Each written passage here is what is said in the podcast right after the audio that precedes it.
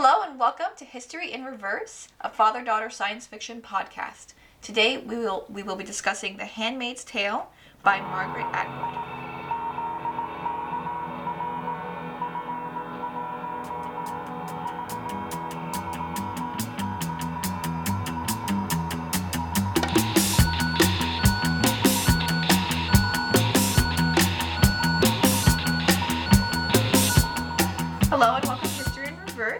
Father Daughter Science Fiction podcast. Uh, my name is Caroline. I'm here with my father, Richie, Hello. and we are continuing our project to read a science fiction book um, every month or two or three or now and then, Right. and and uh, talk about it. And this month we have read, or this time, this podcast, we have read *The Handmaid's Tale* by Margaret Atwood. Um, this novel was adapted into several different media versions. Most recently, a show. Um, neither of us have watched the show, and I was putting I'm putting it off actually until after we're done Right. uh, with the podcast. Um, but we both have read the book now. This is the first time I've read it. Is this the first time you've read it? Yeah, it's the first time I read it. We actually belong to some local science fiction book discussion group, and both the groups were doing this book as well. So we, Yeah. we, we attended, uh, and one of them also had shown a movie that was made back in the 90s. And we didn't watch the movie, we just saw the very, eh, very end. Yeah. It, it seemed to be quite different from the book's end. Yeah, definitely. It was interesting. So yeah, so at this point we've been to two book discussion groups to talk about this. Dad, did you know that I like themes and I think that there are a lot of them in this book? Oh no, really? so, as, as a little bit of background of Margaret Atwood, so of course, and, and anyone can look up the Wikipedia entry. She was born in 1939. She's Canadian, but I did see her speak about 10 years ago. There was a place in New York where had authors come in and talk, and she was one of the guests. And at the, around the time, she had written a book called um, "In Other Worlds," which is actually not a fictional book, but it's a, s- as a collection of essays about science fiction writing.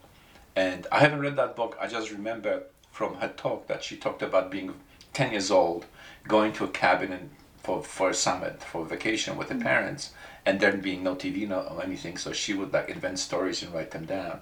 And she always wanted to be a writer. And if you look at the number of works that she has done, she's written quite a lot of stuff.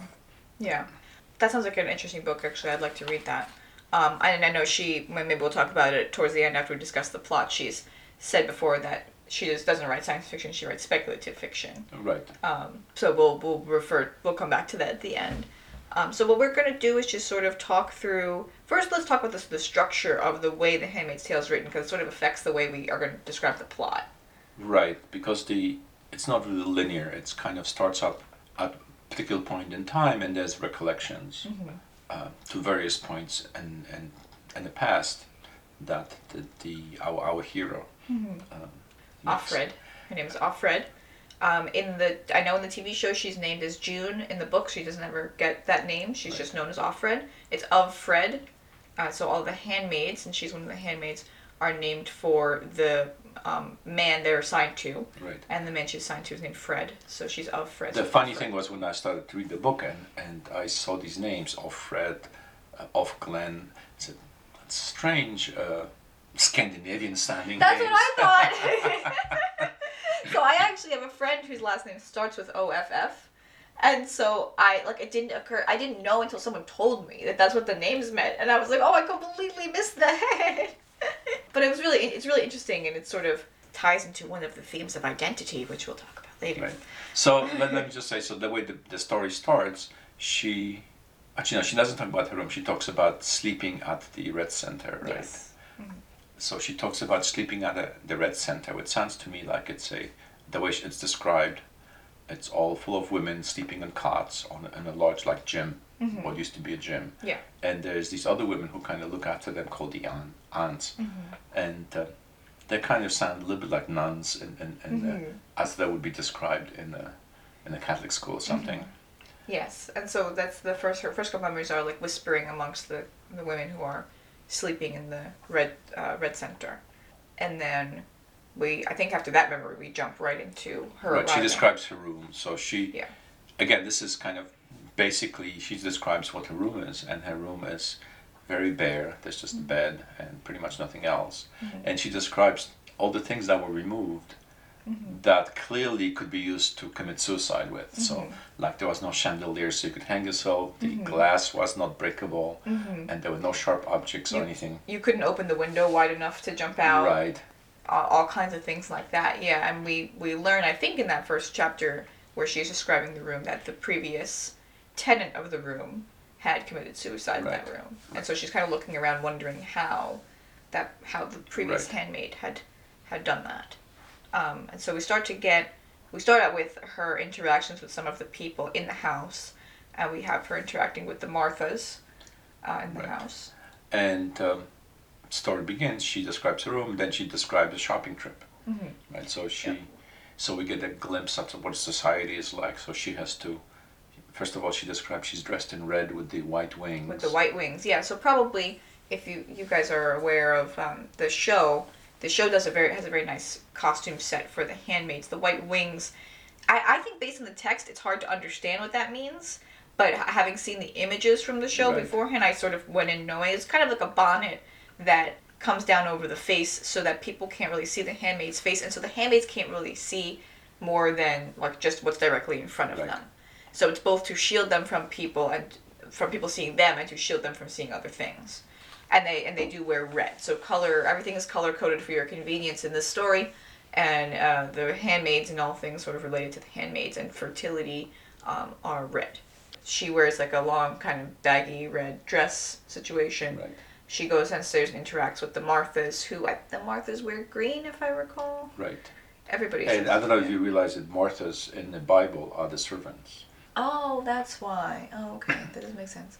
So yeah, the Marthas in the house are like the servants exactly, and they give her some, uh, not exactly money, but they give her tokens to go tokens get shopping food. list, right? to Yeah, in a shopping stuff. list, and she goes out, but she doesn't go alone. She has to meet somebody. So who does she meet? She has to meet not a handmaiden, Mm. handmaid. I keep calling him handmaidens, and it, Yeah. it really means the same thing, kind of, kind sort of, yeah. I think handmaidens more like historical handmaidens for like Right. ladies. But yeah, so she meets another handmaid. whose uh, name is Offglen. Mhm. Basically, they walk together, and when they greet each other, the, the greetings are kind of seem religious. Yes. So this was the first instance we really, first indication we really get that there is a strong religious presence in this society that we're being introduced to, and they, yeah, they say like, uh, Praise be. yeah, praise be, and uh, all, all sorts of things like that. Now the thing about it is, I think this is when she starts to talk about the eyes, as well. Well, and I was just looking at the very first conversation they had, Mm-hmm. and she mentions the war. So apparently, there's a war going on Mm-hmm. of some sort, and apparently they were fighting Baptists. Mm-hmm. So Wait, the one of the great things about this, and it's you know being a dystopia, is the the amount of information we get is very limited in terms of what's actually happening in the world, and whether or not it's true, we, we really have no idea. right, because pretty much most of the story is told from a point of view of of the handmaiden. Right.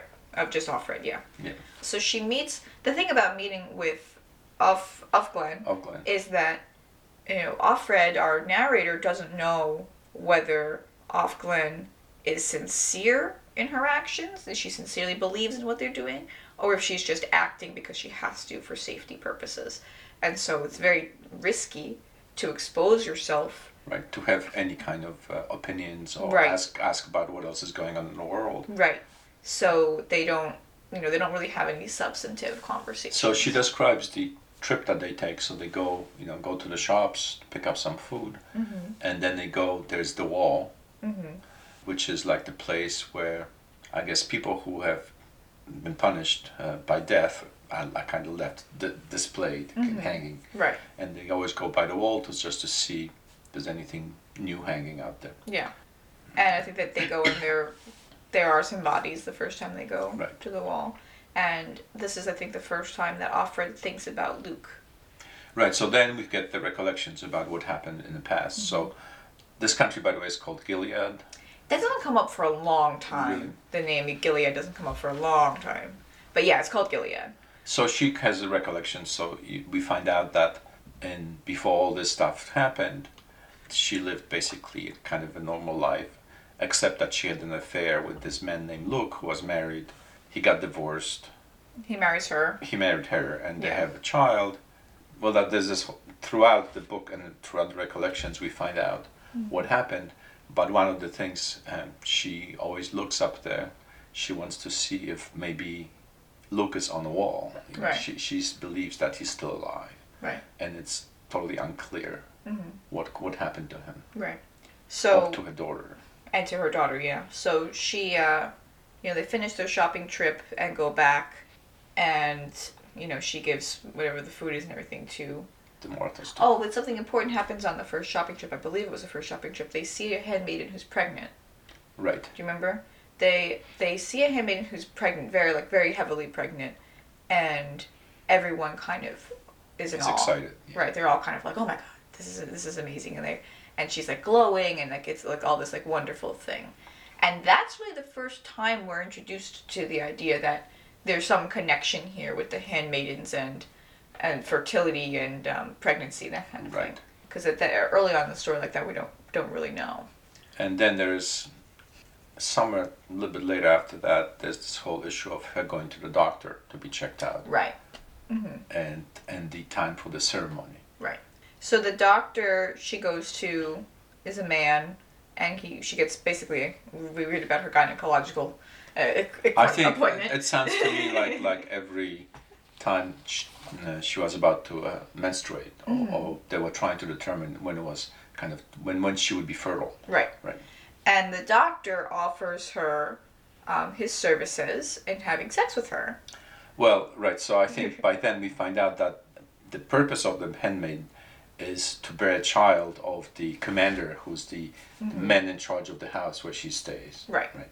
So uh, she, there seems to be this issue with infertility, and what we find out throughout the story is that there's some kind of infertility issue. Women seem to be the ones that are bearing the brunt of the blame for the infer- infertility and low birth rate thing.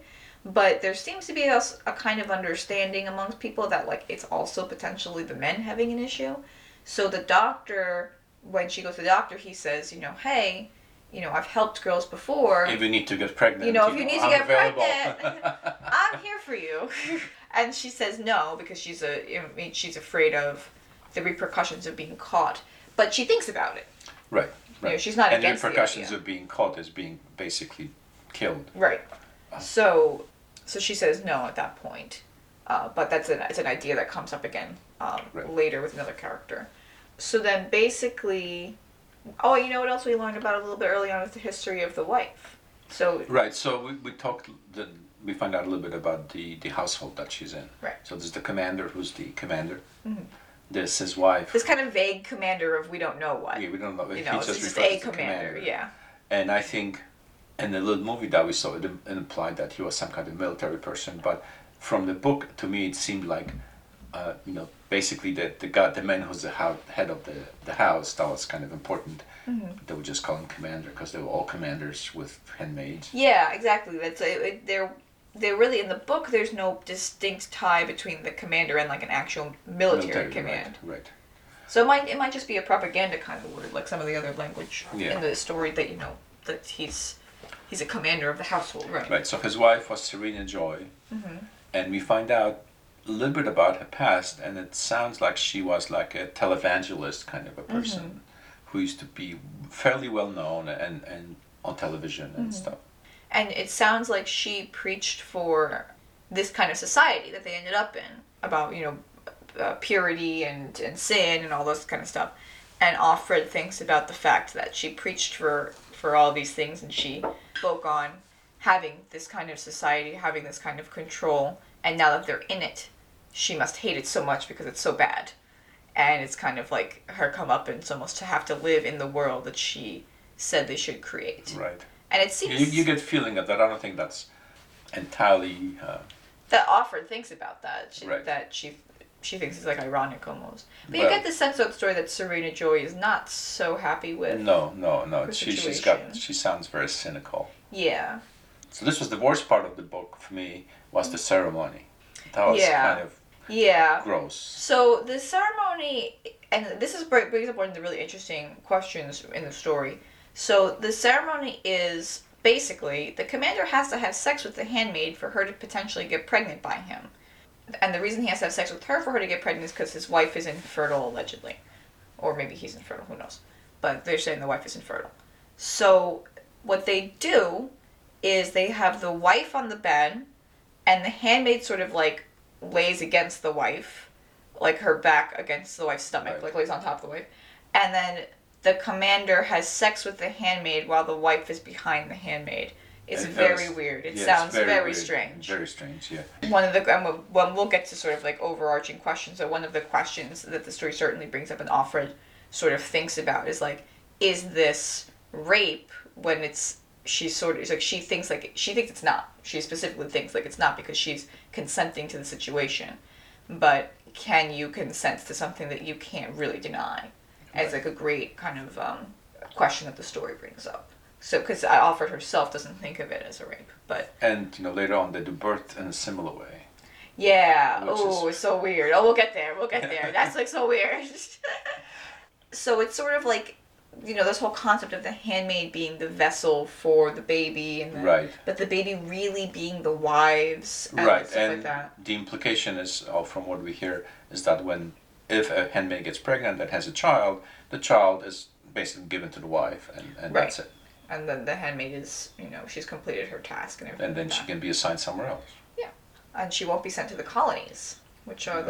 everything. And then like she that. can be assigned somewhere else. and she won't be sent to the colonies, which are the Right. so we, the characters are continually continuously threatened with the concept of the colonies, which are seen to be like a penal colony sort of thing. Right. Lord only knows if they're actual or if they're just a threat. We don't know. Right. We have no idea. We get through the ceremony and then we sort of get to other memories are happening of the Red Center. So, Right. uh, like of Moira. Well, before we get to that, speaking of the family, so the other thing they do is this reading, right? So Mm-hmm. handmaids are not allowed to have any literature or are not allowed to read. Mhm. Basically, they have allowed no information whatsoever. Right. Right. So that's why, because the story is told from her point of view, we don't quite know what's going on because she doesn't. Right, exactly. Actually, I thought that was really, really effective. hmm I, I think it's sort of interesting too if you think about it in terms of the other dystopias we've read. Like you know, um, 1984 is a similar, similarly oppressive dystopia, Right. but it's sort of in the opposite. Where in 1984 it's sort of like the omnipresence of technology is keeping you down, Right. whereas in *Handmaid's Tale*, it's the total lack of technology that's keeping you down. Right. So there is TV and stuff, but handmaids have no access to it at all. They can't choose what channels to watch. They can't choose. There, there's no way to. She doesn't have access to paper or pencils or anything like that, which makes the way she gets the story out very interesting Right. at the end. So let's talk a little bit about Moira. So who was Moira? Right. So when she was in the Red Center, Moira was one of the women there, right? Mm-hmm. And they kind of became friends. They went to this uh, elaborate ritual about meeting and talking in the bathroom. Well, Right. well, actually, she and Moira were friends before they went to the Red Oh? Center. Remember? No, you're right. Yeah. You're right. Yeah. So, but yeah, so they would sneak into the bathroom together. So that was the thing. So because they were constantly watched by the aunts, Mm-hmm. there was it was impossible to have a conversation. Mm-hmm. That that wouldn't be overheard. So the only privacy they had was in the bathroom, Mm-hmm. right? So they would both kind of go to the bathroom around the same time, and they, they developed some signals where one would signal the other, you know, come to the bathroom in three minutes or five minutes. Mm-hmm. Yeah. And they would be in the adjacent stalls, and I think they even drilled a hole or something. There was a Yeah, there was a hole so there was like a way for them to speak to each other in there, and they could only even talk for a few minutes at a time. Uh, but they were able to communicate, and Moira basically said, "I'm getting out of here. I'm not. Right. I'm not staying here." Um, and she. Moira was sounded like very spunky kind of. Yeah, not, yeah, not she- easily accepting. Yeah, and I mean one thing that's kind of running through the story too is a uh, you know it has this very heavy uh, religious kind of influence. Um, in the sense that the government has taken advantage of religious texts to use it to control people. It's that's how the story kind of um, unfolds. But there's a very strong homophobia, and there's like some of the men who are hanged at the wall are hanged for being homosexual. Right. Moira was a lesbian or something along those lines. And she was in the Red Center and she was kind of seeing this happen and she's like, I can't stay here. This is not going to work. And she did get out. Right. And then later on we find out how she did it, but I think she she tells her after they meet later. Um, I think that Aunt reports how it happens because you you find out how she gets out pretty early, but then you don't find out what, what happened after that. Right. So yeah, she- so she basically uh, attacks an aunt Yeah. and takes her clothes, dress. you know, it's, it, she dresses into different, uh, it's a different color dress or whatever. She puts it on and she walks out. Mm-hmm. Uh, and then, you know, she tied up the aunt somewhere and left her behind uh, Mhm. uh, something or other in the basement or something. Yeah. such. It was really smart, very clever. And she, she's able to escape. So for a long time, you know, Offred doesn't see her. Right, so she knows she escaped, but she, she so she often wonders. Mm-hmm. But what I found very, um, I don't say spooky, that's scary in the, in the story was how she describes the transition from like our society, like we are today, Mhm. into this society. Right. Right. Some of it was very, very, um, like like she describes the day when she, there was a law passed that women are not allowed to have money, or handle money, or work, Mm-hmm. and she, she didn't, you know, somebody didn't call her, tell her about this, Mm-hmm. but she went to the store and they would not take her money Yeah. they she got to the office and, and they would tell her, you know, you don't you don't work here anymore, leave. Mhm. She still had a husband who supported her, so she but she basically had to stay home. So all of a sudden, like the whole life was turned Mhm. completely upside down. Yeah, and when they, she and the other women who were working with her at the newspaper, I think it was she used to work, Yeah, when they were being fired, the boss was in there. He's like, "You just, you have to go, you have to go," and he's very nervous. And she could see, in like the other room, that there were these like men with like large guns, basically. the Um, Guardians or The, yeah, like a prototype of the of the Guardians. Yeah, like it very suddenly went from, you know, Normal to abnormal. normal to one day it just wasn't anymore. And at this point in the story, we're starting to get more background about the transition um, from you know U.S. government to Gilead, and more about Luke. And she remembers a lot about the day that they tried to escape. Right. So one thing about Gilead was that they would not, under the new regime, accept the marriage between Luke and Offred because Luke had been married before Oh, he, right. and yeah, he was divorced and they wouldn't accept Right. divorces. And so they kind of Luke and Offred kind of saw that this was an issue coming down the pipeline with the fact that their marriage and therefore and then their child Right. uh, would not be um, acceptable and that they would ultimately be separated due to this Right. impure of them living together situation. and uh, they got fake papers, you know, Mm-hmm. falsified papers, passports, so they could go to Canada. Mhm. That's funny, you know. I just realized that Margaret Atwood is Canadian, so naturally Oh, they yeah. were escaping to Canada. Yeah. yeah, so they were, and they were, you know, they put their daughter in the car, and the mom And they were pretending like they were just not just going, going on on a trip. a trip. Yeah, and Offred like drugs her daughter so she sleeps Right. and stuff, so she doesn't cause a fuss. But they're somehow they're found out. It's kind of unclear. Right, right. So they basically they get to the border and somebody takes the papers, starts looking at them, and then it's clear that, that they realize the papers were faked. Mhm. Um, so they try to run away. They basically drive away from the border point and try Mm-hmm. to sneak across the border, and they get captured.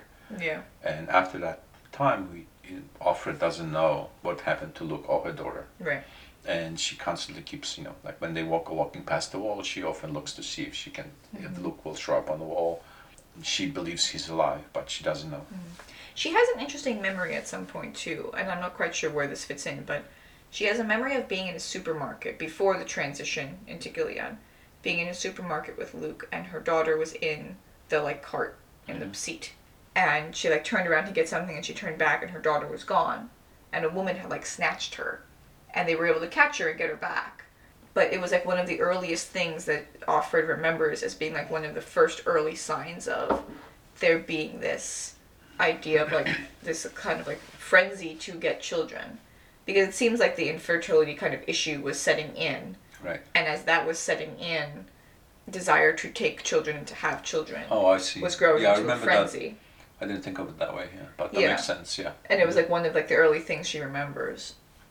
So around this time I think I, I told you I've read this book um, The Captive Mind Mm. which is written by this Polish writer who writes about couple of his friends and how they were changed by uh, living in Poland during World War II.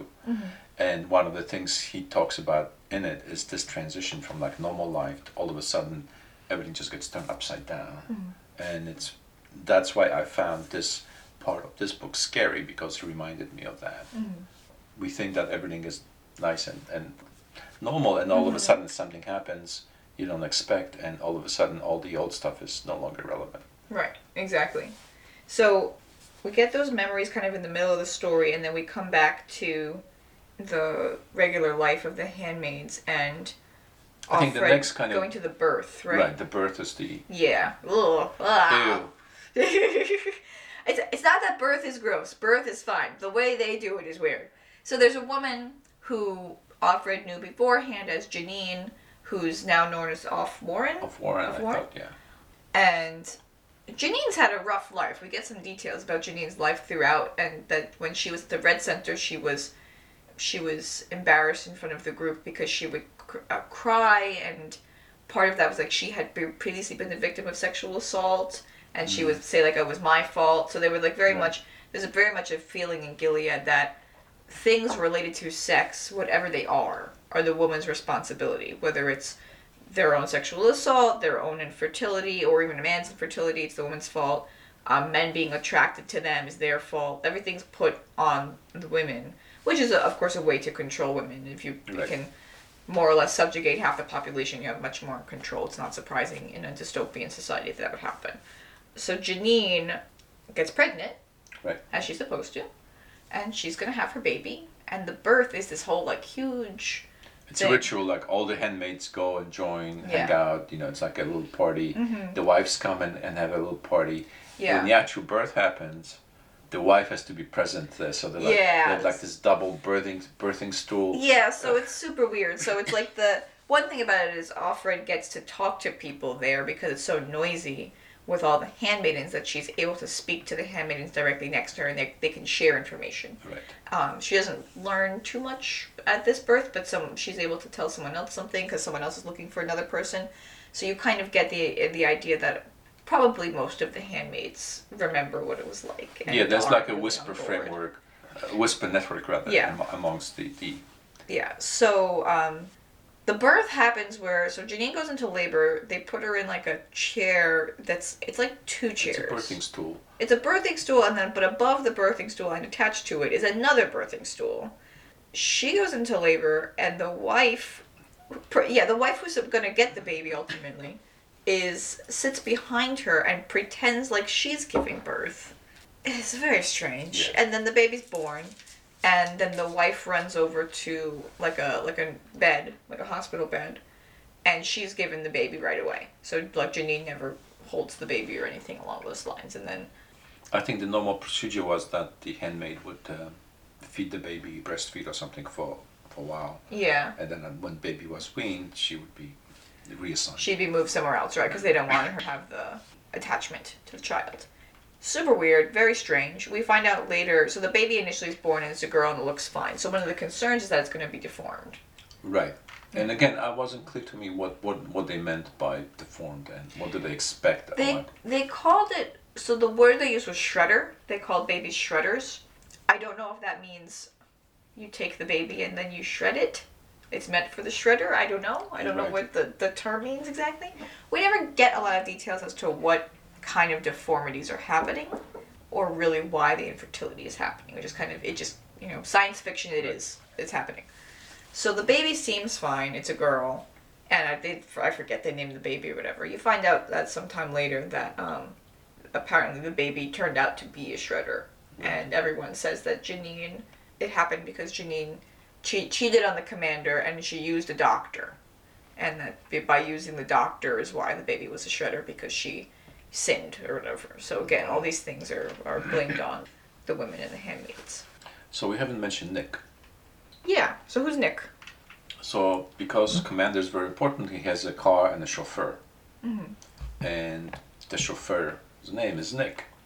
And you know, in the beginning, as she walks past Nick, they always kind of steal glances at each other. And sometime after the birth, I think, when she comes back from a shopping trip, Serena Joy is sitting in the garden in front of the house, Mm-hmm. and she calls her over, gives us a cigarette, yeah. because normally, the, the, of course, we're not allowed to smoke. yeah. And she says, I have a deal for you. Mhm.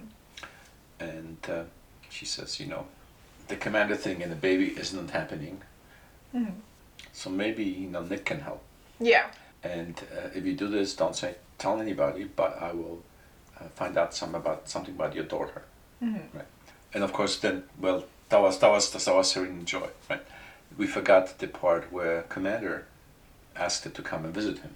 Yeah, so it's the timeline is very unclear. I, I forget which things happened first. So yeah, that Serena think- Joy happens after the birth. I think you're right. The commander happens first. So prior to the birth, maybe, at some point in time, the commander tells Nick to tell her to come to his, his office, office. Now, Like the handmaid is after after. yeah, the handmaid is not supposed to be with the commander by herself. Because one of the things about this whole ritual or whatever is that the, the handmaid's not supposed to be an object of sexual desire. Another right? person, essentially. Yeah, exactly. She's a tool to, to create a child. And she, you know, so she's breaking the rules by doing this, but he's summoning her.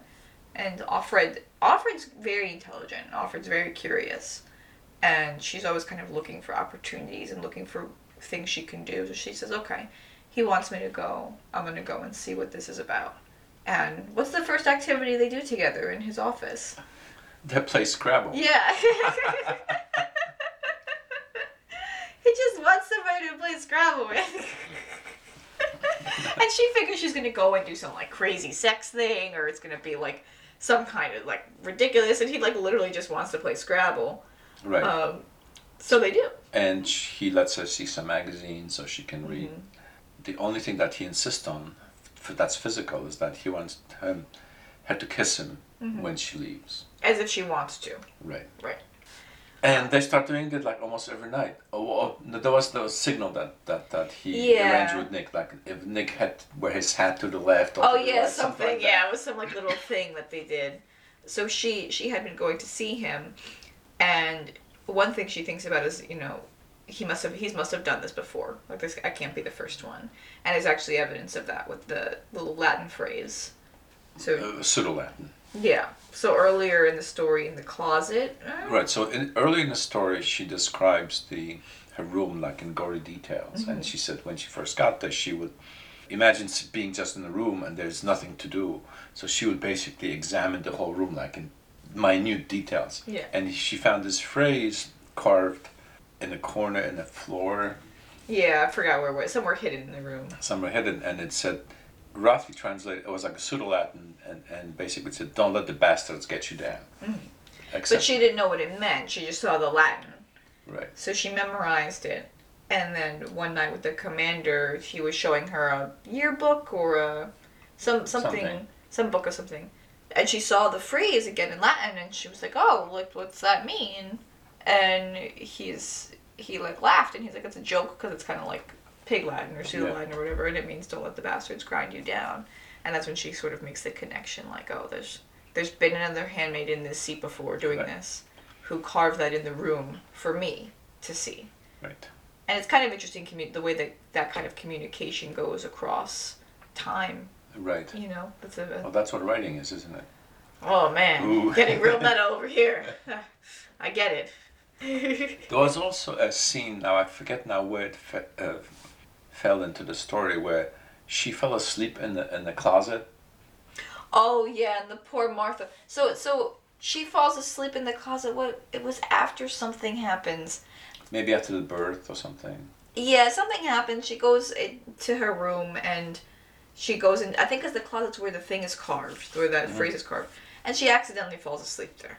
And she wakes up the next morning and she terrifies one of the marthas uh, and then martha like screams and drops Because the. Martha brings a breakfast every morning. right and the martha thinks because appar- apparently that's how that's where the last handmaid had committed suicide Right. it was in the closet and she's the, the poor martha she's scared witless the rest of the day and Right. they and but because the martha drops the tray and breaks something they basically make a deal that martha the martha won't mention that she was sleeping in the closet and the handmaid won't mention that she broke something Right. and so nobody finds out about it but it was like yeah it was it was very interesting so she's she's then she kind of develops a relationship with nick this is the part of the story that gets fuzzy for me Right. So she goes to Nick, and Nick, you know, fulfills his uh, mm-hmm duty, yeah but he doesn't seem to be that much into it. mm-hmm. Right. It's like uh, yeah I guess the Serena Joy kind of must have given him something. And I think Serena Joy at one point shows her photograph of her daughter. yeah Right. and she she sort of um, Offred doesn't It's not that she doesn't recognize her, but she's kind of like shocked by how Right. much she's grown Right. and how different she is, and how and she thinks about how her daughter doesn't know who she is at all, if, if she even thinks she's alive. Right. You know. Right. Then there was the whole thing with the, the section called Jezebel. Before we get to Jezebel, we've completely forgotten to talk about Mayday. Oh, well, we talked a little bit about the, the whisper campaign amongst the, the handmaids. So Mhm. apparently there's some kind of resistance movement. And Mayday is, is, is its name or it's like, It's mate's word. name, yeah. So one um one of the handmaids what she was walks it? What with- was it in 1984? The Brotherhood? Yeah, the Brotherhood. it's the Brotherhood again. Yeah, exactly. So Mayday is this like network of you know among the handmaids and stuff to It sounds like a resistance movement that, that, yeah that maybe something rescues handmaids or Yeah. something. It's not clear. And so Offred thinks about, you know, once she finds out about it, she one of the women she interacts with, um, Offglen, Yeah. Offglen, the one she walks to, walks with to shopping every day. Offglen is the like the first one that really tells her about it. I think there's like a interesting scene when they go in front of this printing shop Mm-hmm. or something. Yeah. And there's some interesting technology described in the in the window, like typewriters or some or electronic typewriters. Mm-hmm. Um, and Oh right, the um, oh gosh, what is it? The prayers or whatever they can. You can like call in like a certain number of prayers to be printed, right, right, right. and like the wives all do it because it like makes them look better in the eyes of the other wives and stuff like this. Like totally Oh right, Ridiculous. yes, yes, yes. But that there is actually another. That's a scene where the two of them want to talk freely to each other, and they go stand in front of that store because they believe that that store is not near microphones Right. and it's not near other people who can see them.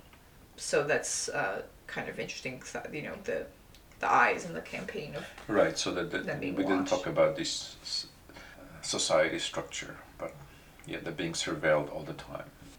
So let's talk about Jezebels. So yeah. So Jezebel's is a section of the story where the commander wants to go out. yeah, and he gets her dress Yeah. with feather boas It's exceptionally gaudy dress. and um shoes with spikes. yeah.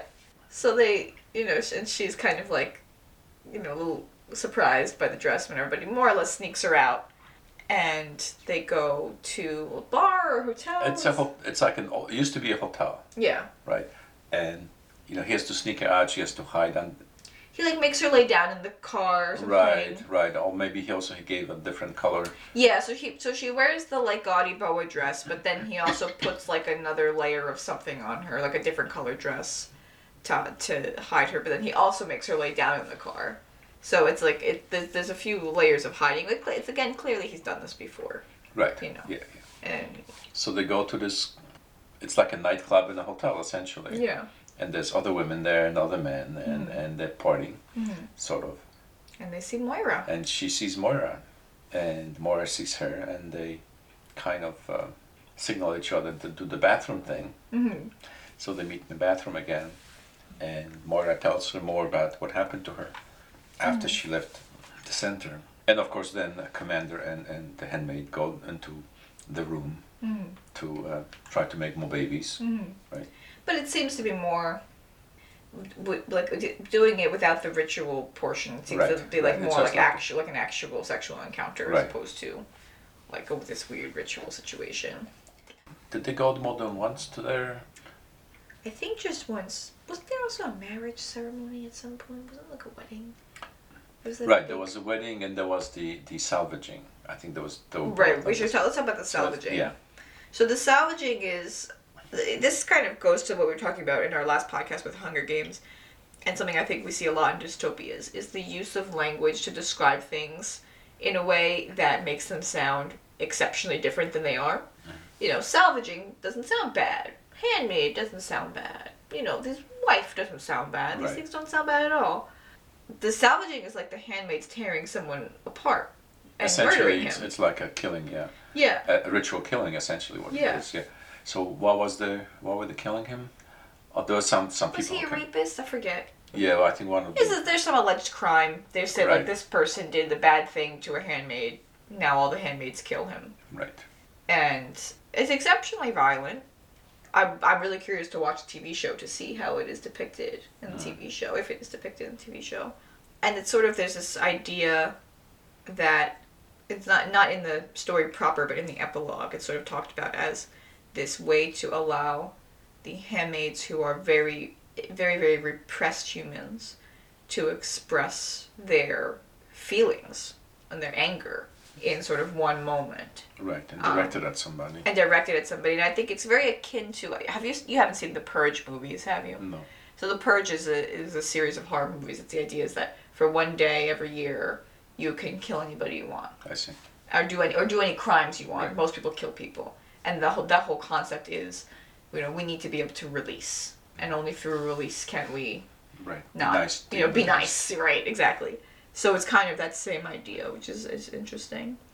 So that was also that same way there was a wedding, I think, Yeah, where, where like the heroes, soldiers who came from the front, Mm-hmm. got assigned wives, and uh, actually, yeah, you're right. We can finish the story. So what happens Mm-hmm. then? So there's a bunch of stuff going on. She goes visits the commander every now and then. She's Mm-hmm. having an affair with Nick, and then one evening, a van shows up, Mm-hmm. and they take her away. Yep. Typically, when a van shows up and takes a handmaid away, it's bad, Yeah.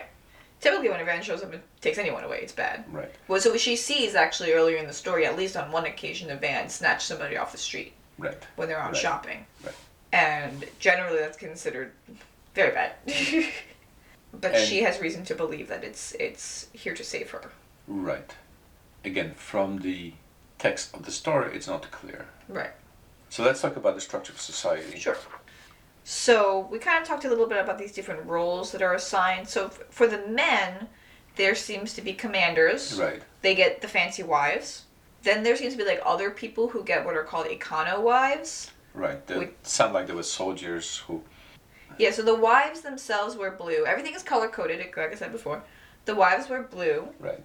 The econo wives wear striped dresses. Um, we only see them fleetingly. We don't really Right. ever we don't ever talk to an econo wife. The handmaids Wear wear red. red. They are the handmaids are only assigned to the commanders. Right. The Marthas, which are the servants, wear green. Right. The aunts wear brown. I think brown. Yes. Yeah, this, so the aunts are the people that train the handmaidens at their red center. And the wives were blue. Yeah, the wives were blue. Right. And then there's guardians and there's angels. They seem to be soldiers or guards. Right. The different For the kinds of guards. I think Yeah. the angels sounded like the guards who were who were guarding handmaid, Mm-hmm. handmaids, uh, especially at the the red center. Mm-hmm. And the guardians were just like random guards.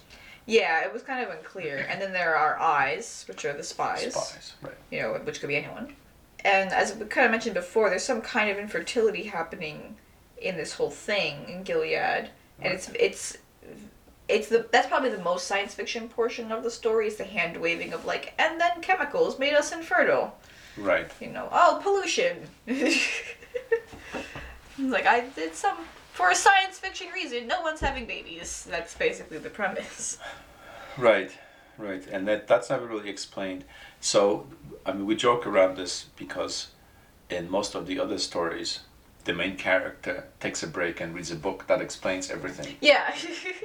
well, in Oh. this one, instead, we go to a conference in the epilogue.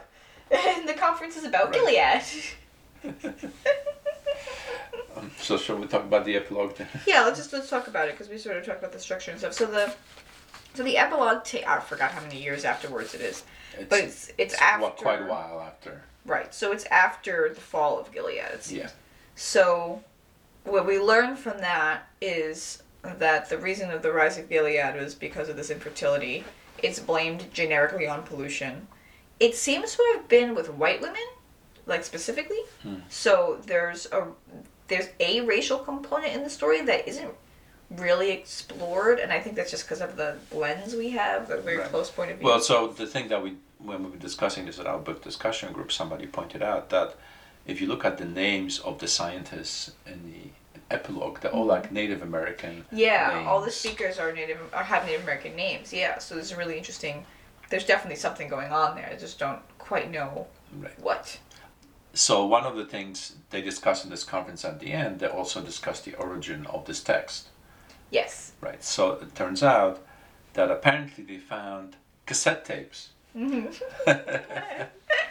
uh, somewhere in Maine in some house, and the cassette tapes looked like music tapes, but they were just disguised recordings by Offred, basically telling a story. Right.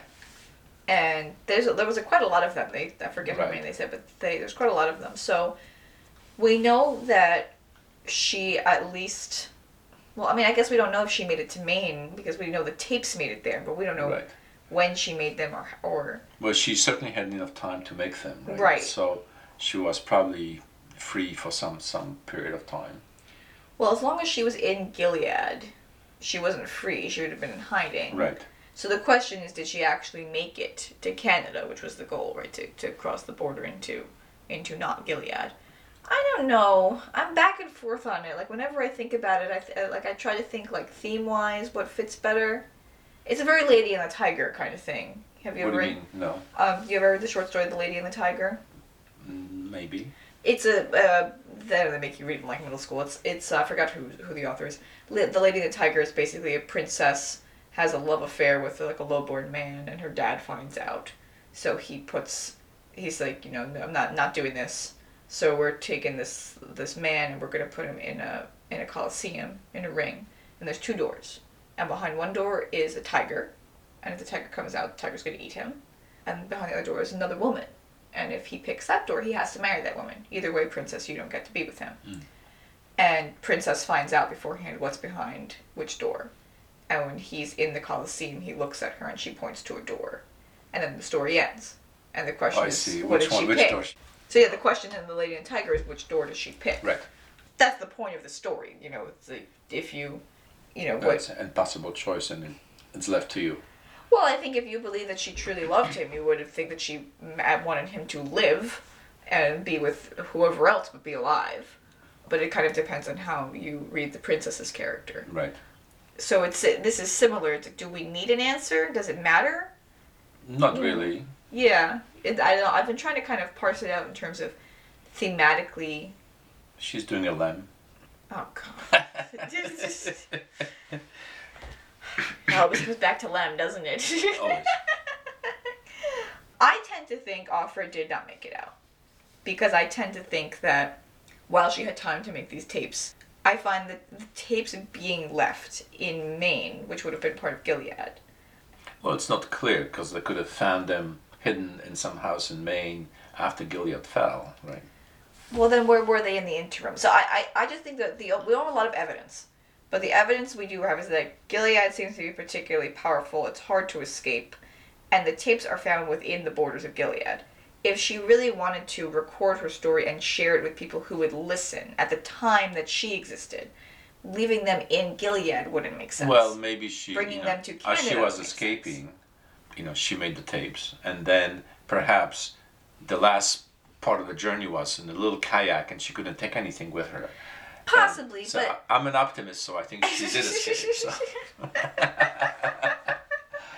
I just think I think it, it for me it's it's makes I think it, it's a little bit more thematically cohesive if she doesn't escape, in that she's just kind of she's just one of the handmaids. She's not she's not special. She just happens to be the point of view that we have. right. So and the point is kind of like a dystopian society that crushes everyone, crushes everyone. Hmm. You know, Winston Smith is crushed by Big Brother. Right. You know, not he's not he's not unique. He's just our point of view into the society. So I don't know, but I don't know. So let's talk about it in terms of a dystopia. Because so, so that's the plot. To now, there's the plot of the story. Dystopia scale from 1984 to Brave New World. Well, it's for 1984ish, right? Yeah. There, there's a war going on, you know, Yeah. so that's one of the excuses for all this stuff. Um, there's been some kind of what seems like a natural disaster that prevents children being born. Mm-hmm. So they have this weird structure. There's some influence of religion. Um, it's interesting that she doesn't say which sects there might be. That they do mention killing Baptists, Mm-hmm. right? So it's Yeah. not Baptist, and it's not even clear that it's necessarily Christian. Mm-hmm. Although that, that he, read that the commander reads the Bible. Right, but there's there's so the interesting way that religion is used is like Offred seems to remember that some passages of the Bible before this whole Gilead thing, and she knows at the Red Center that some things they're reading are wrong, that they've been edited. So it's not. It doesn't seem to be whoever's like spearheading Gilead doesn't seem to be like someone who is genuinely or a group that is genuinely concerned with like the truisms of faith or whatever because then you wouldn't be editing your holy Right. text Right. it seems to be being used as a tool from from the limited amount we get to see of what uh, what is being said not really a lot of technology Yeah, there was story. right. So this is the question: Is it science fiction or not? And Hmm. Margaret Atwood herself said about this book that it's spe- speculative fiction. Mhm. And you know, what's the difference? Eh. right exactly uh, I mean, you can get persnickety about stuff like that, but you know, what's the point? I mean, I think by nature of being a dystopia, it has to be science fiction because dystopia is a type of science fiction, right? Well, not dystopias are just dystopias. I think a dystopia is a subset of science fiction. What other kind of dystopia is there? It has it has to be science fiction to be a dystopia. I'm trying to think of uh, Gulliver's Travels. I suppose you could even consider that a little bit of science fiction. yeah, I right? think so. And fantasy. Yeah, I mean, I think it's interesting that these, these lines kind of get blurred. But it's like really in this story, it's the lack of technology that's kind of jarring. Especially thinking about, you know, if Offred went from living in a society more or less like ours, Right. you know, where you have the internet the touch of your fingertips on your phone. Right. Right. I mean, we're sitting in a room right now and there's dozens of pieces of technology around us. And to go from that to An empty room. an empty since- room. Oh, God, I'd be so bored. It's pretty jarring, and I think that that. I, I wonder if science fiction, because science fiction contemplates often new technologies or changes in technology. I wonder if technology regression and the removal of that technology is also a science Actually, fiction thing. probably because uh, you can think of the, this whole genre of these things where you travel backwards in time into the hmm Stone Age. Right. That so that's it's similar. Yeah, it definitely is. I would consider it science fiction. I think. Would you? You think it's science fiction? Yeah, yeah. I, I, I'm not that uh, particular. And what are themes? You want to talk about themes? I always want to talk about themes. There's so many. I'm so happy. so the first thing I want to say about this story is that this is a story that has absolute high literary merit. And I think I've mentioned this before in the podcast that that's an extremely difficult thing to identify. And I last time with the Hunger Games, I was just able to say that doesn't have high literary merit. Yeah, This- I, it was kind of what I found kind of funny because when we talked about the voice in which the book is written, large chunks of this book are written in this historical present. Right, the present tense, yeah. So and that was Hunger my Games. complaint about the Hunger Games, yeah. but here I found it really effective. Well, because she uses it for a purpose. Because so much of the story is memory. Mm-hmm. When she remembers things, it's in the past tense, and then when things are happening, it's in the present tense. So there, there's a there's a consciousness to it that is very effective, and I think does sort of put you in the moment with Offred. That that does work. The writing is beautiful in the story, and I could sit here and go through hundreds of quotes. I highlighted like half of this book on my Kindle when I was reading it. It's if you if you haven't read it if you don't read it for any other reason but that the writing is beautiful someone at one of our book discussion groups i think charles uh, said something along these lines and i thought it was very apt. The narrator has a very strong character and a very she has an interest in language. She the narrator herself has an interest in language. This is probably a reflection of margaret atwood having an interest in language but the narrator has an interest in language and in images and in thought and in connections between things and it comes through in the writing and it is a pleasure to read it just because of But it's, it's like it puts the image in your head, Oh, right? So I did not want to watch the movie or anything, just not Mm-hmm. to have prejudice, kind of not the image. But like when she describes the empty room, you see the empty room. Oh, absolutely. Wait, now I'm opening my Kindle to find this. I was open to a to a quote before. So there's there's a lot of stuff with color, and I'll get to color in a minute um, as a motif. But this is just an example of some of the writing. This is very early on in the story. She's outside in the summer describing the garden, and she says. The tulips along the border are redder than ever, opening, no longer wine cups, but chalices, thrusting themselves up. To what end? They are, after all, empty. When they are old, they turn themselves inside out, then explode slowly, the petals thrown out like shards. Come on. Right. That's so good. Right. that's so loaded and it's like the the language and the use of images and things like that and i mean this is clearly a, a metaphor regarding fertility and, Right, and everything right. like that and the handmaids you know wearing red and the tulips being red etc cetera, etc cetera. it's not all that complicated but the use of the language to draw those kinds of pictures and make those kinds of comparisons is one is what gives gives it high literary merit in my opinion. And it's what allows there to be themes. It allows it to, it allows the story to be trying to make a point. So um, i made a big list of themes but i'll just pick a few. I think identity is probably one of the biggest themes and that kind of is related to individuality versus the collective as well. So women particularly the men too but to a lesser extent but the women particularly are literally color coded for your convenience. Right. so you can know who they are. They're this is a handmaid. They're color coded so like this is a handmaid. Right. she wears red. This is a martha. She wears green. This is a wife. She wears Right. blue. And that kind of organization of people eliminates identity Right. and one thing Offred struggles with is trying to remember who she was Right. and who and trying to figure out who she is now. Right. Um, so identity is definitely a huge thing. The fact that Moira escapes by dressing up as an aunt and getting out Right. is like taking advantage of the understanding of identity within the society. It's actually interesting. You can you can. She just puts the clothes on of somebody else, and all of a sudden you some completely different person, right? Mm-hmm, exactly. Completely different rights and everything. It kind of has an interesting historical parallel. So back in the day, when women and men's clothing were much more strictly adhered to, like women like didn't wear trousers, for example. Mm-hmm. When there's a lot of historical examples of women who would just dress up as men and just pass as men, because no one ever even thought that a woman could wear Well, men's I'm clothing. counting Twelfth Night. Well, yeah, exactly. like no one even thought it didn't even cross their minds that a woman could wear like a suit or like armor or something like that. Right. And there's I've actually have a friend um, on the interwebs who does a lot of uh, research into LGBT history, and so she posts a lot about it. So I read a lot of her things, and there's like a lot of examples of women who just dressed up as men and just lived as dudes, and nobody ever thought about it because the clothing is how they identify the person as Mhm, opposed right. to like the individual and it kind of has to do with class and things like that Right.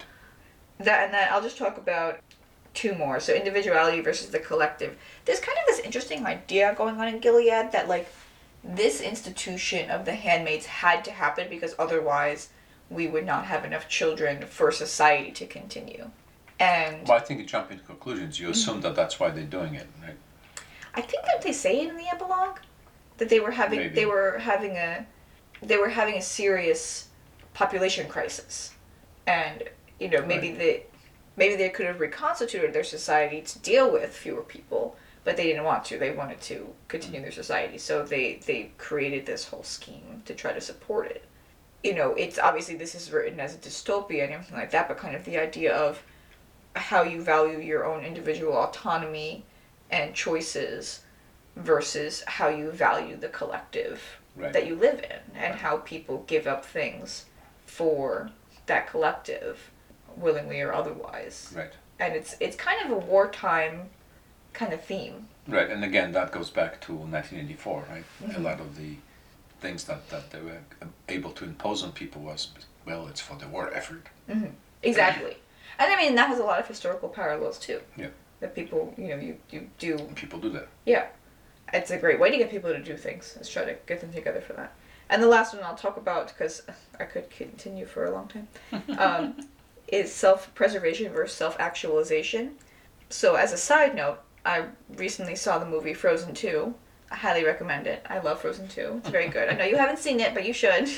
It comes out on Blu ray in a few days. I'm going to get it. Frozen 1 was about self identity, Frozen 2 is about self actualization. Huh? Uh, so there's a difference. Figuring out who you are is the first step, Okay. and then living as you are is the second step, I see. and like actually carrying that out. So Offred knows who she is, so she doesn't need to find figure it out. She knows who she is, right? So what she's struggling with is self-preservation, like just staying, Right. literally staying alive, versus self-actualization, which is what humans tend to want once their basic needs are met is the desire to actualize um, wants and aspirations and dreams and ideas. That's what she can't do. Right. And she was a person who could do that before. Right. And I think for me, thinking about going from a situation where, you know, I have the freedom to self actualize, right? From going from that to a situation where it's only strictly about preservation is very depressing and very. That's what makes this book um, scary in, in many Mm-hmm. ways because of that. And I guess I was going to say when you were talking about her writing, I'm not as attuned to the writing as you are, not being an English major. However, I think the effect that she, a good writing gives you that that you, you, you get into the story more. So it's like Mm-hmm. you have, a, you know, I was very unhappy reading parts of this story Yeah. because it's an unhappy story, hmm Exactly. which is what I think she escaped at the end. Thematically, I think that she probably didn't escape. them. We can discuss this more off the podcast. There's a really easy motif here if you're writing for your high school English paper. The motif is color. Things are color coded. the color is important. Literally every time. Anytime anyone says anything about color, it matters. If something's red, it has something to do with the handmaids, and guess what? It's a metaphor. Um, if something's green, it has something to do with Martha's, and guess what? It's a metaphor. Every single time. Uh, it's kind of awesome. I, I mean, I love that kind of consistency for, as an English major. That was that was a little bit too obvious, but It's one of those things where it's, it's that's for your high school report. You know, the I motif is color. Okay, okay. You know, it's, it's not not uh, crazy uh, stuff here. But I suppose you know it's like if you if you want to say putting people in uniforms makes makes people all the same. So Mm-hmm. you you kind of reduce the envy kind of Mm-hmm. As one of deadly sins or whatever. Well, but I think I think the way they do it with the women is they sort of increase it because the society is kind of dependent on the women hating each other, right? This is you know it's kind of dependent on the wives not liking the handmaids, the handmaids not liking the wives, the Martha's not liking the handmaids. There's, you know, if they wanted all of the women to be on equal footing, they would all they would all be, Mm. but they're not.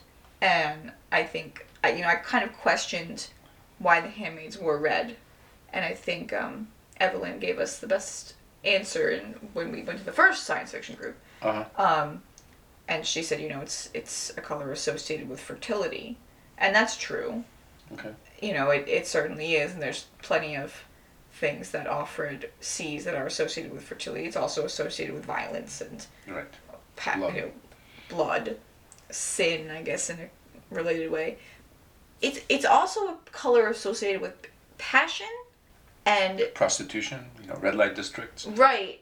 But but that's interesting because the handmaids are supposed to be Pure.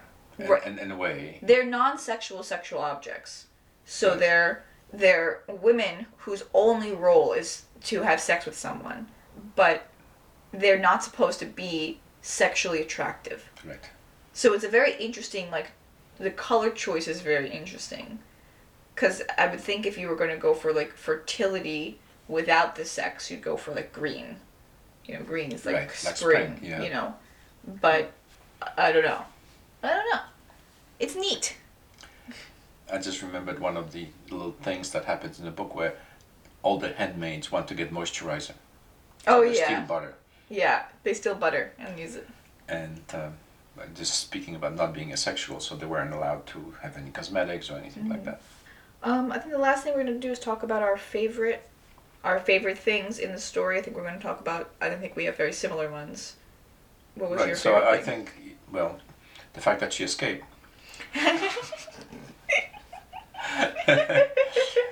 Actually, I like the epilogue, right? yeah. Because it was kind of an interesting uh, explanation for everything. I think the writing kind of was was very effective. So Yeah, I loved the writing. Um, my favorite thing was the structure of the story. I liked the, I like non-linear stories. Um, yeah, I think my other favorite thing we ever read was Arrival, or the the, the Yeah. story of your life, which was Yeah. the short story that Arrival, the movie. Arrival was based on. That was also non-linear. I I like non-linear structures. I find them really it's funny. It was, but it was done so well that you weren't confused. Like you kind of Yeah. Well, no, it, it the, I mean the whole point of using a non-linear story is so that you're you reveal your climaxes to the reader towards the point in the story where it would naturally be a climax, right? You know, because if if this was a linear time wise, I mean, so you and I sat here and typed up the you know the linear Yeah. plot before we did this.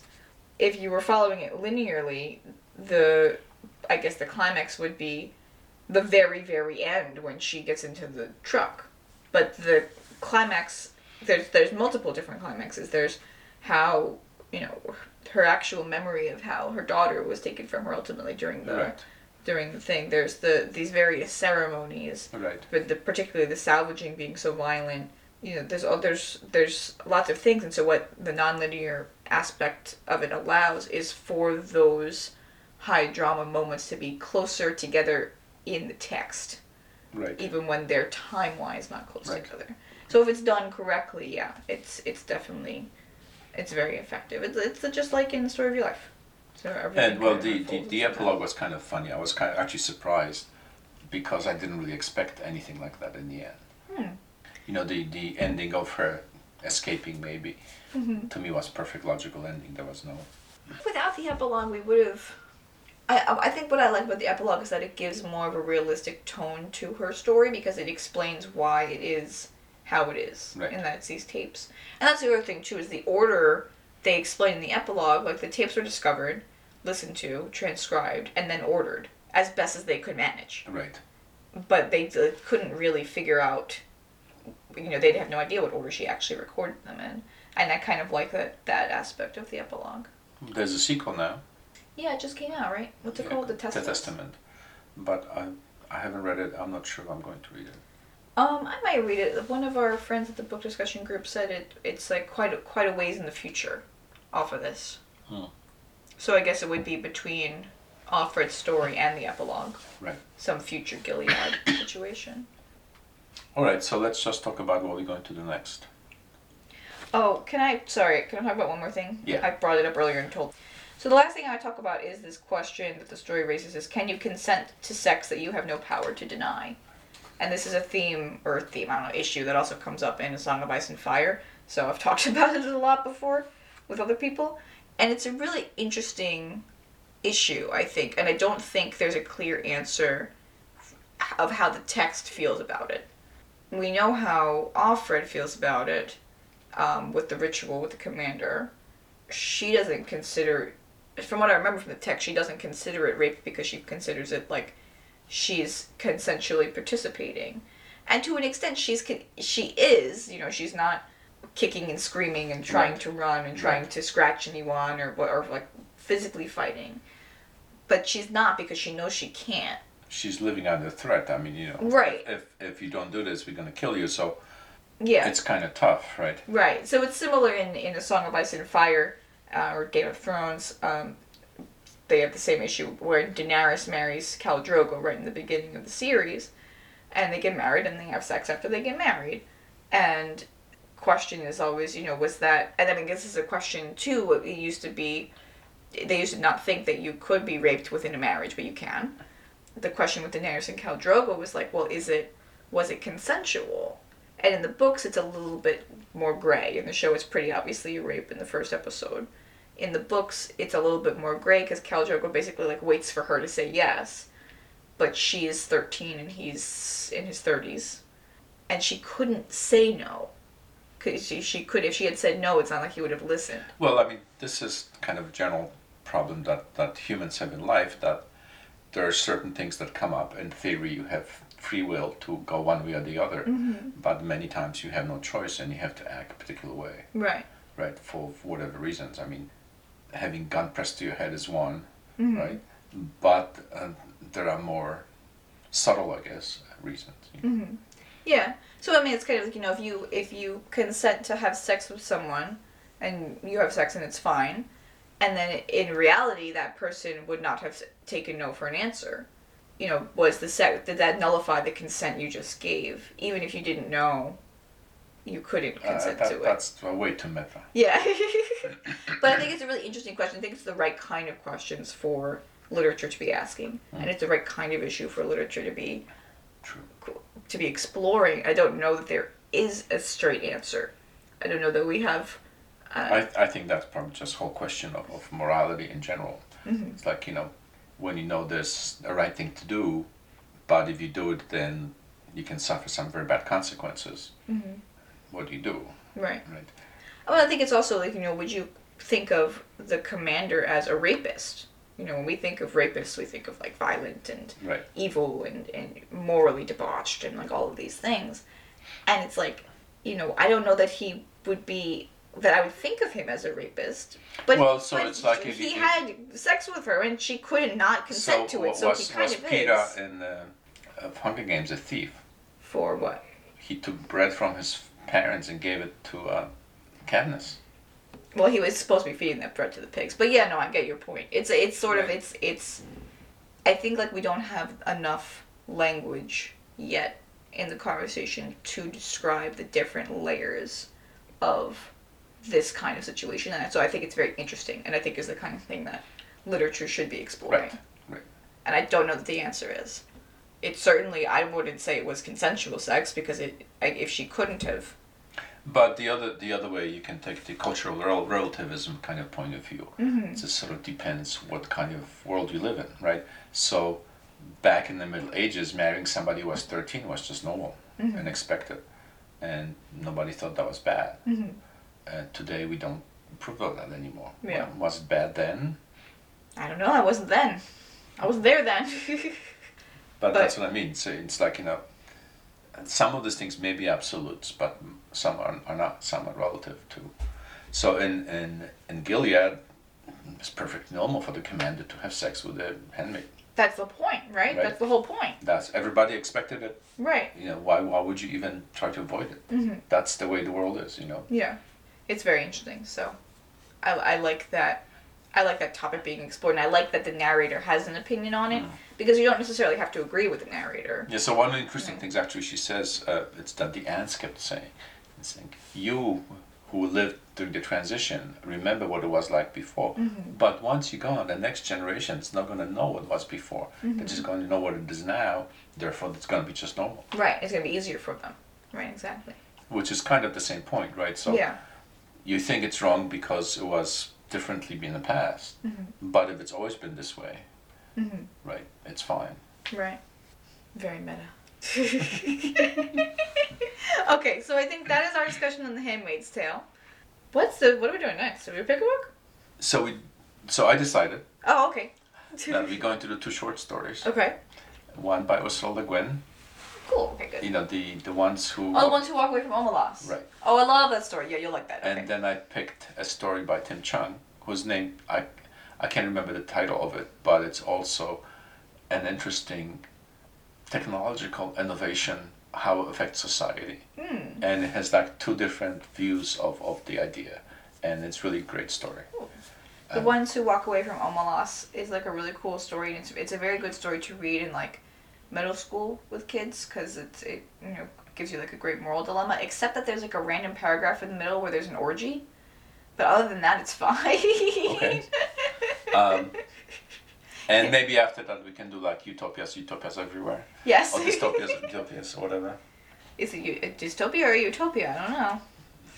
Well, I think this one is probably dystopia. I don't think there's a utopia for anybody here. Yeah, that's an interesting thing. Is like the I don't because the commander didn't seem very happy either. No, it's, uh, it's like 1984. Well, at least in 1984, you got the sense that there was the inner party that was benefiting.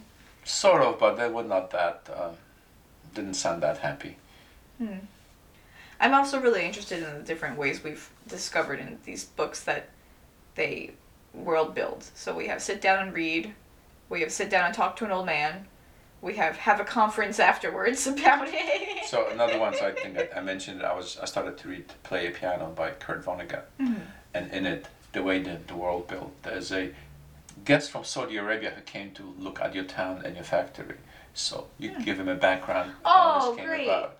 Well, that's like Brave New World. They start with like the students Yeah, in the that's beginning. right, Yeah, like right. oh, let me explain to you students all about this this fertilization. Like okay, cool, I get it, I get it. You made a thing and you want to tell me about it. I get it. all right, so I think that's everything for this episode. Um, thank you for listening to this episode of History in Reverse, and we'll see you next time. Bye-bye. bye.